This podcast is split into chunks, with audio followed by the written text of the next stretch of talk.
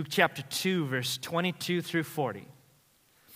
And when the time came for their purification, and according to the law of Moses, they brought him, Jesus, up to Jerusalem to present him to the Lord. As it is written in the law of the Lord, every male who first opens the womb shall be called holy to the Lord. That right there is a Hebraism meaning firstborn male. And to offer a sacrifice according to what is said in the law of the Lord a pair of uh, turtle doves or two young pigeons. Now, there was a man in Jerusalem whose name was Simeon, and this man was righteous and devout, waiting for the consolation of Israel, and the Holy Spirit was upon him. And it had been revealed to him by the Holy Spirit that he would not see death before he had seen the Lord's Christ. And he came in the Spirit into the temple, and when the parents brought in the child Jesus to do for him according to the custom of the law, Simeon took him up in his arms and blessed God and said, Lord, now you are letting your servant depart in peace according to your word. For my eyes have seen your salvation that you have prepared in the presence of all peoples, a light for revelation to the Gentiles and for glory to your people Israel. And his father and his mother marveled at what was being said about Jesus. And Simeon blessed them and said to Mary, his mother, Behold, this child is appointed for the fall and rising of many in Israel, and for a sign that is opposed. And a sword will pierce through your own soul also, so that thoughts from many hearts may be revealed. There was a prophetess, Anna, the daughter of Phanuel of the tribe of Asher. She was advanced in years, having lived with her husband seven years from when she was a virgin, and then as a widow until she was 84. She did not depart from the temple, worshiping with fasting and prayer night and day. And coming up that very hour, she began to give thanks to God and to speak of him to all who were waiting for the redemption of Jerusalem. And when they had performed everything according to the law of the Lord, they returned into Galilee to their own town of Nazareth. And the child grew and became strong, filled with wisdom and the favor of the Lord was upon him. This is the word of the Lord. Have you ever felt stuck in your life? Stuck in the sense that what you were doing didn't seem to be working. Stuck in the sense that uh, things felt stagnant. Like perhaps you're, you're doing all the things that you know to do, you feel incredibly active, maybe even busy, and yet you, you, you just feel like you're in the same place that you were years ago. You're not moving forward. Have you ever felt like you were getting so close to just that lucky break? And then right before you got it, failure. And maybe you tried again and then failure, and then failure and failure and failure. Maybe you're at a point of a string of failures where now you don't even feel like you're getting up anymore. You're just getting kicked while you're down. Ever felt that way? Maybe in the middle of those things, maybe around those things, you just feel like you're waiting. Waiting for what? I don't know. You feel stuck? Have you ever felt like you weren't moving, like you were stagnant, like you were failing miserably, like you were waiting for a lucky break that just never seemed to happen? I think the passage that we're studying right now has a word for you today. But I would be remiss as an American pastor not to, at least one time, bring up that football game that happened last Sunday between the Vikings and the Saints. That, and by the way, I'm not a Viking fan or a Saints fan, but that is a sermon illustration that pastors die to have on Saturday night, okay? I'm just going to tell you that. For those of you that don't know, didn't watch, or just don't care, I'm going to give you the play by play right now. There, the Vikings were about to lose a game with 10 seconds on the clock. The reason that this was so emotional for so many Viking fans was because of their long storied history of losing games like this. And in the last 10 seconds, in the first service, uh, I had a friend all the way in the back who's from Minnesota, and he literally got up with a smile on his face. And he had a baby in an ergo, too, so he was just like, yeah, preach it, brother. But in the last 10 seconds of this game, as they're about to lose, uh, Keenum, quarterback, lobs an improbable pass all the way uh, deep into the field in a play that they had been running, but that was very unlikely to succeed, uh, to the wide receiver, Stefon Diggs. And he catches it, much to everybody's either dismay or excitement. And even upon catching it, the game is, I mean, it's not settled there. He's catching it while being surrounded by a thicket of defenders who all they have to do is tackle the guy and run the clock out. And they're moving on uh, to the next uh, d- uh, section of, of the championship in that division. But he catches it. The defender falls in front of him. He jumps over the guy's head and carries it on for a 61 yard uh, touchdown. And Minnesota literally erupts. I mean, it explodes. It's like the 4th of July. And it's not just that this, this was an incredibly impossible play. They're calling it the Minnesota miracle, I understand, right about now. It's not just that it was an incredible last closing 10 seconds of a game, it, ha- it also is tied in with the emotional lore of being a Minnesota Viking fan who have showed up at 26 playoff games and four Super Bowls and have left each one of those with nothing to show for it. And I can't even imagine every fan, even the players, in that last 10 seconds of the game saying, I've, I've seen this before. Maybe even tempted to put their head down, and he catches it, and in the last 10 seconds, everything is changed from that moment on. I kept hearing uh, journalists and op ed pieces and editorials in the sports uh, section which I read quite frequently. Thank you very much. Mostly on Saturday when I'm preparing a sermon. Speaking about how the game wasn't over. I love that phrase. The game wasn't over. 10 seconds till the clock strikes and the Vikings played. They didn't give up because the game wasn't over. If there's anything I could pull from this passage that we're looking at right now, you might feel like that today. might feel like you're in the last throes with a few seconds on the clock and there's nothing left to show for your life, but the game isn't over for you. I can't help, as I'm speaking about this, think of Simeon, who comes in on the scene in the Bible that we're, uh, in this passage that we're reading. This guy is old. He's literally on his way, I mean, he is close to his deathbed. He's about to retire from life. And up until this point, he has done all the right things that a good follower of God should be doing up until this point. He's done them all. He's been observant of the law. He's been righteous and, and, and, and, full of devotion and obedient to God and following and devoted wholeheartedly. And still at the end of his lifespan, still waiting for the promises of God to materialize. Do you, do you see that? This is an old man about to die, and he has not yet seen the effect of a life lived for God yet. He's in the last throes, still waiting. In fact, this whole paragraph that's just loaded with all of this vernacular that might sound foreign is there for a reason. It's setting us up for a scene. And long before Simeon ever gets onto that scene, we're introduced to Joseph and Mary. And they enter into that scene. It's this, this system of law and temple uh, observance. And, and that's what we're bombarded with in just a matter of verses. Verse 22, uh, uh, they begin the, the rite of purification, something that uh, Hebrew followers of God would have enacted uh, in that short period of time with a newborn baby. They not only do that, they dedicate their baby. Verse 22, they bring it before the Lord, eight, year, uh, eight days old we see that they're observant of the law of Moses in verse 22. Five times uh, does Luke bring up the law of God in this passage. The law is brought up in the Gospel of Luke six times. Five of those six times, all right here. Why? Luke is trying to laser focus our attention onto a particular something.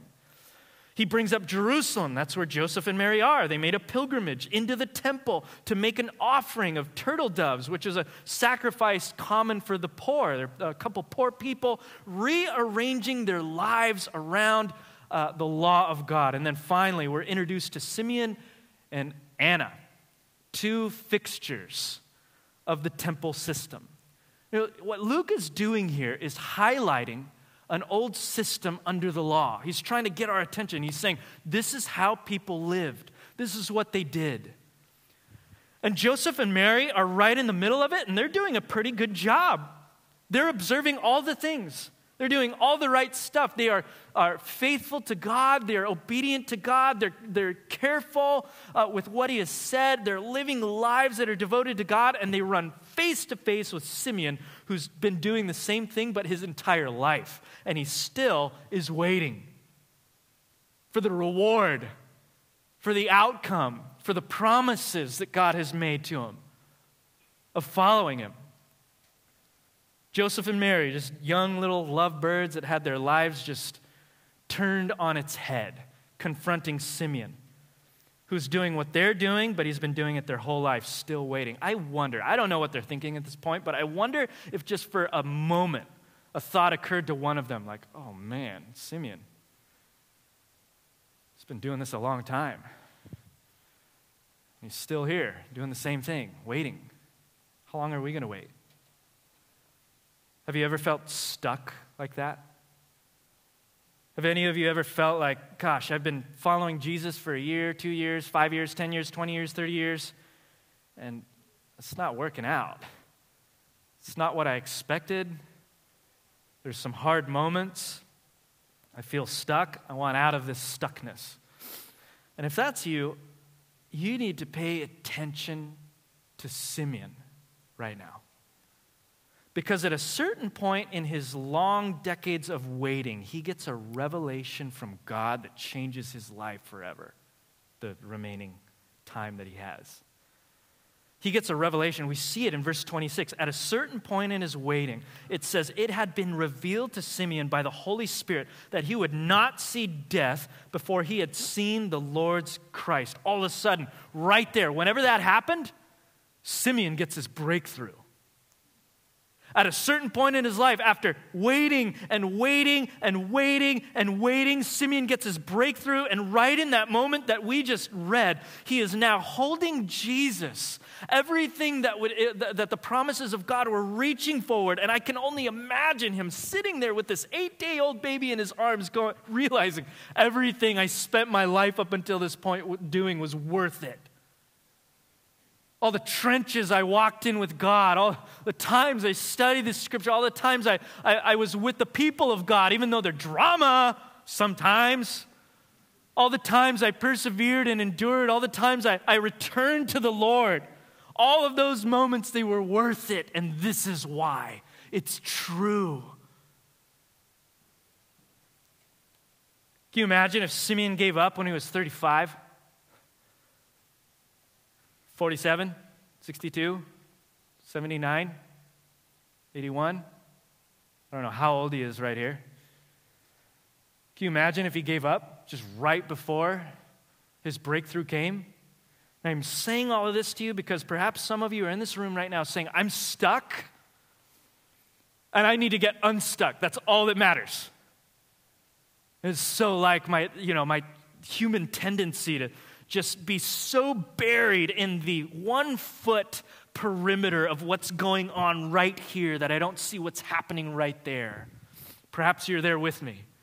Like, all I care about is that I'm stuck in this thing, this situation, and I need to get unstuck. When maybe, like Simeon, God has you stuck, waiting, growing older, nothing happening, nothing to show for it because he wants to show himself to you in such a way that you never would have noticed had you given up in round one. Maybe God has you in the situation you're in right now because there's stuff that He wants to reveal in your life that you never would have been receptive to had you been driven by your own self sufficiency, self confidence, set for life. Maybe He has you waiting because your breakthrough is about to come. Do you know what the significance of this revelation to Simeon is? At least for me, is that God was working the whole time. And Simeon, holding a literal baby in his hand that's going to change the universe, realized in that moment. Now, he's believed it this whole time, it seems, but in that moment, it's like it crystallized in his heart all the promises of God are true. God has been working this whole time, even though I didn't see him. I see him now. But for however many decades that he's been toiling, being faithful to the Lord, struggling, all of those things that we deal with on a regular basis, I can only imagine what was going through Simeon's heart at that moment. God is working. When the answer finally comes to Simeon, after all those years, he takes Jesus in his arms and he says a priceless, unforgettable statement, one that Christians have been praying for thousands of years during evening prayers. He says, Lord, now you are letting your servant depart in peace according to your word, for my eyes have seen your salvation. Pray that to God when you go to bed tonight. Simeon had a different meaning. I think what he meant was the Savior is real, God's promises are true, I can die now. This is all I needed to see. Brothers and sisters, some of you need to see something. Some of you need a revelation of God's faithfulness in your life right now. Simeon saw Jesus, eight, eight day old baby, and believed He's been believing this whole time by faith, but in that moment, it was like all the promises of God associated with Jesus just crystallized in his heart. No matter how impossible they seemed at the time, Simeon was able to go to bed that night with confidence. That was all the proof he needed. Brothers and sisters, you can do that too. I love this passage by the Apostle Paul in the letter to the uh, second letter to the Corinthians. He says, All the promises of God are yes in Jesus Christ. And in him, amen to the glory of God through us. In other words, Paul is saying everything that God has ever promised you, everything that God has promised in the scriptures, they are yes. He's almost speaking in this weird tense, like they're gonna happen, they haven't happened yet, but they might as well uh, be spoken about in the past tense because they're true. Every promise of God finds its yes in Jesus Christ. I love how the New King James Version throws in the amen in there. I love the word amen, by the way. Amen, you know what amen means?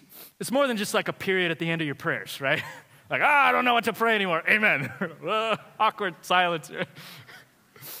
amen actually comes from the Greek word meaning so be it. When you, when you say amen, and you should be saying amen all the time, but only to good stuff, right? You, should, you are literally saying, okay, everything that I prayed in accordance with God's will, so be it. There is this old, like 400 year old catechism called the Heidelberg uh, Catechism uh, that people used to and still do uh, used to train their children and each other in theology, and it, it was in question and answer form. I love the last question. It says this question 129. what does the little word amen express? Answer Amen means this shall truly and surely be it is even more sure that God listens to my prayer than that I really desire what I pray for. You hear that? Isn't that so the truth?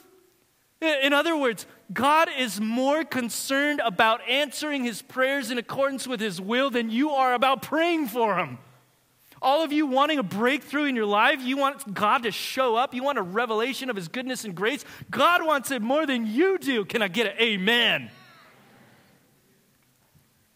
All the promises of God in, G- in Jesus Christ are yes, they're never no. That also should give us tremendous confidence because we can't ruin his promises. There was nothing Simeon could do to stop Jesus from being born. There was nothing Anna could do. There was nothing Joseph could do. There was nothing Mary could do. God was going to do his thing. He was just opening up the floor for them to participate in what Jesus was about to do. You cannot thwart God's plans. You cannot thwart his good attributes and his character. You cannot thwart his promises. And there are a lot of promises in Scripture for people like you and me. I get in this thing and start reading them. God's maybe speaking to you. Maybe He's been speaking something in your life. Maybe it was years ago and you just never seen the fulfillment of it. Maybe you're about ready to give up. There's 10 seconds on the clock and you've got your head down. You're like, I'm just going to walk to the locker room. It's over. Game isn't over. All the promises of God are yes in Christ Jesus. What we can learn from Simeon is that God is always working. God is working. And here's the thing even when you do not see him working, Simeon didn't know all of you know, he didn't see all of this in those years prior. God was still working.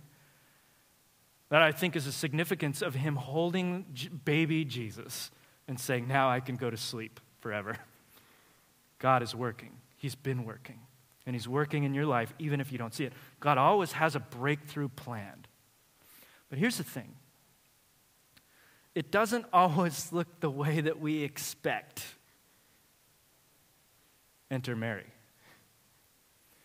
At this point, Simeon, who just got the revelation of his life, saw God in bodily form as an eight day old baby, is now ready to crash. But before he does, he turns to, to young Mary and gives her a revelation. And he says this, verse 33 through 35 And the father and his mother marveled at what was being said about him, his, uh, their boy, Jesus. And Simeon blessed them and said to Mary, his mother, Behold, this child is appointed for the fall and rising of many in Israel. Meaning, this guy's going to create, he's, he's going to create some conflict here. People are either going to love him or hate him. Then he goes on, and for a sign that is opposed, and a sword will pierce through your own soul also, so that thoughts from many hearts may be revealed. Now, that is not the type of breakthrough I signed up for.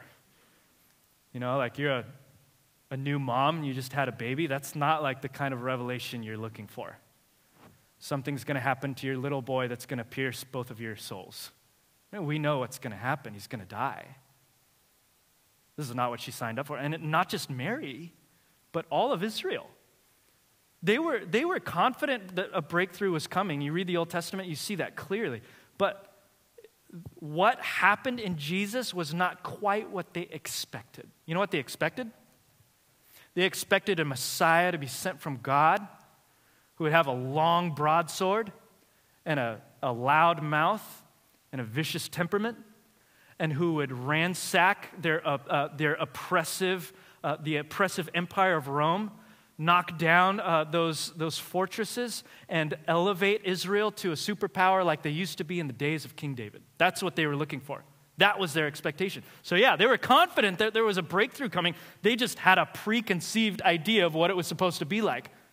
And instead, they get a Messiah who dies at the hands of that very empire.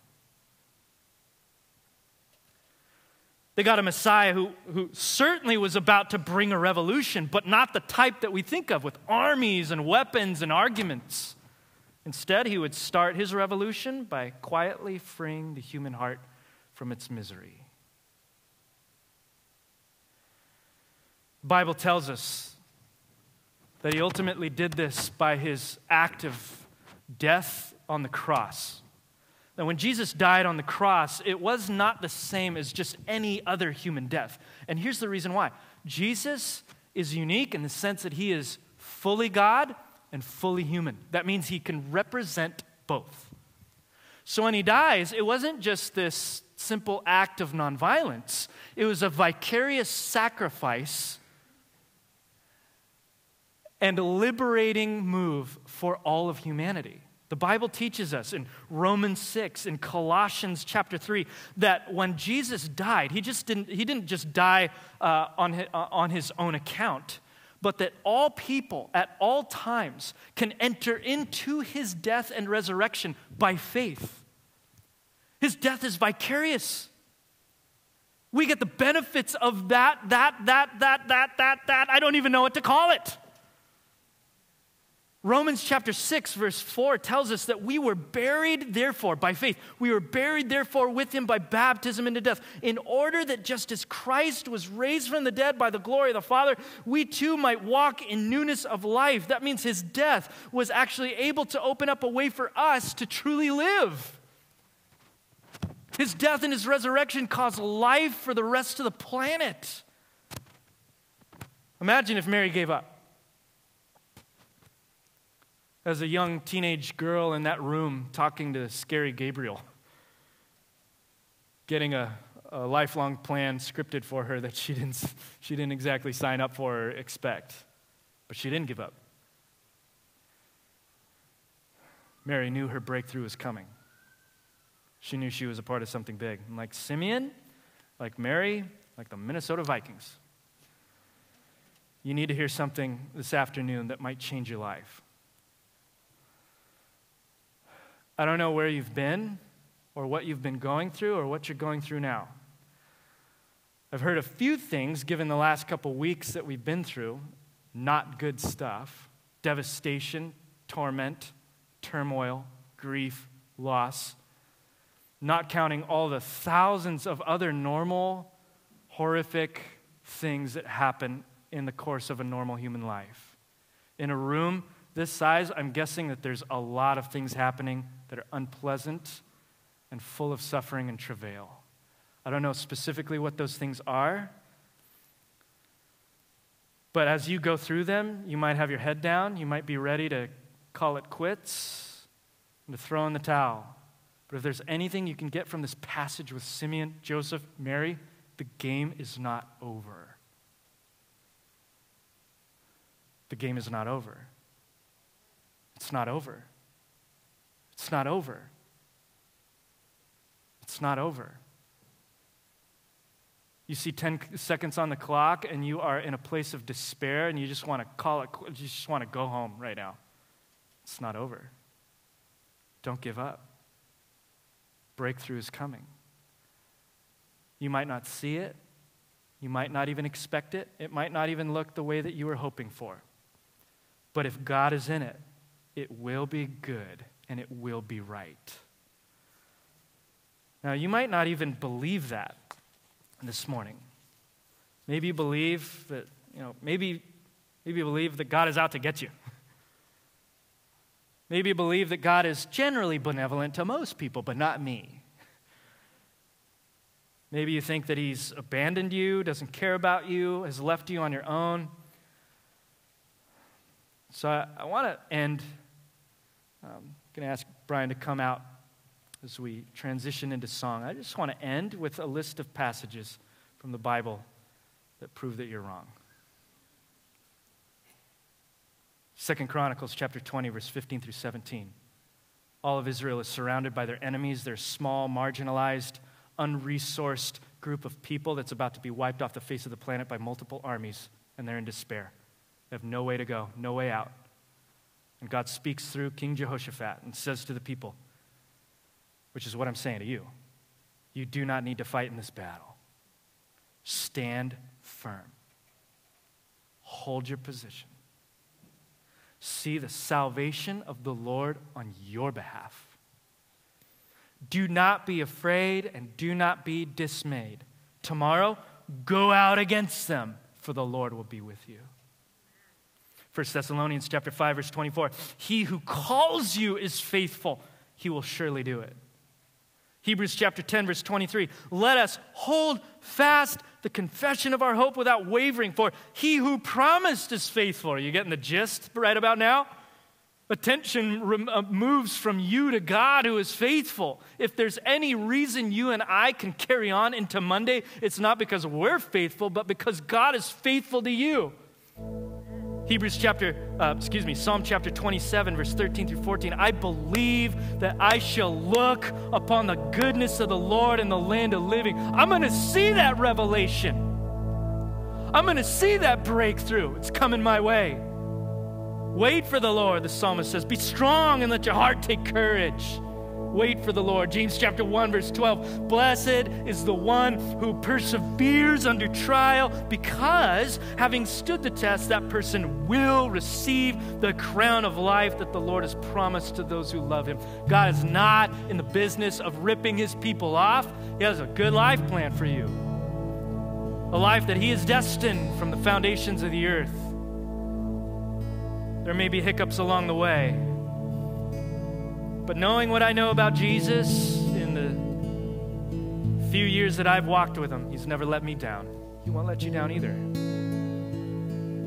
But no, you don't believe me yet, so I'm just going to keep reading. Matthew chapter, uh, Galatians chapter 6, verse 9. Let us grow, not grow weary of doing good, for in due season we will reap if we do not give up. Matthew 10, verse 22. In the words of Jesus, the one who endures to the end will be saved. You say, yeah, but I'm out of endurance. That's the one thing I'm lacking. Is endurance? Well, 1 Peter 1 3 through 9. We, by God's power, are being guarded through faith for salvation ready to be revealed in the last time. You say, Yeah, but I, I just I, I feel so isolated and alone. I can't do this thing by myself. Hebrews chapter 12, verse 1 through 3. Therefore, since we are surrounded by such a great cloud of witnesses, let us also lay aside every weight, the sin which so closely uh, clings to us. Let us run with endurance the race that is set before us. Look into Jesus, the founder and perfecter and quarterback of our faith, the one who never drops the ball and never loses games,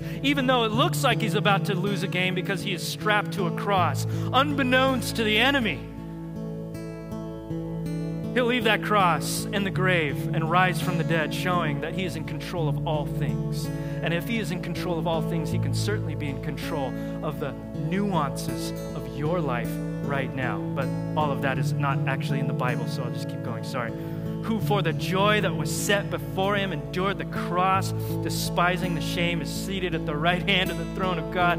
Consider him who endured from sinners such hostility against himself, so that you may not grow weary or faint hearted either. You might say, Yeah, but is what I'm doing even really matter? I'm a nobody, doing a nothing. 1 Corinthians 15. Thanks be to God. He gives us the victory through our Lord Jesus Christ. Therefore, my dear brothers and sisters, you stand firm. Let nothing move you. Always give yourselves fully to the work of the Lord because you know that your labor in the Lord is not in vain. Your life is not a waste, brothers and sisters. Say, yeah, but I'm tired. I believe all of that. I want to I want to go forward, but I tried to endure. I'm just I've got an empty tank right now. Matthew 11. Come to me, all you who are weary and burdened, and I will give you rest. Take my yoke upon you and learn from me, for I am gentle and humble in heart. You will find rest for your souls. Friends, I want to paint that picture of a God with limited, uh, limitless resources and power, but also limitless love for the people that He has created. Looking at you specifically and saying, I'm calling you to step out of the boat into the plan that I have for your life. Are you going to go with me?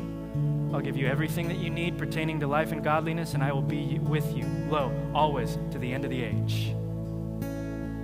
He's reaching out his hand, hoping that he will meet yours to go with him on the adventure of a lifetime, what we like to call at this church apprenticing Jesus. If you want to take that invitation, you can do that right now. Your heart, believe that he is who he said he is that he did what he said he would do, and that he's coming back one day, and in the interim period, he leaves you with his Holy Spirit to become like him, to follow him wherever he sends you to go. But whatever you do, don't give up. Breakthrough is coming. Heavenly Father, we come before you in the name of Jesus as we sing songs about your faithfulness, about your goodness, and we respond to you in kind. We ask that by your Spirit you would open up our hearts to receive all that you want to do and work in our lives right now. You're the King of the world, Jesus. You own all of this. This is your operation, your universe, your planet. Everything in heaven and on earth belongs to you, and you will one day return to claim it as your prize. And in this period, we pray with the rest of the church may your kingdom come and your will be done in Santa Barbara as it is in heaven.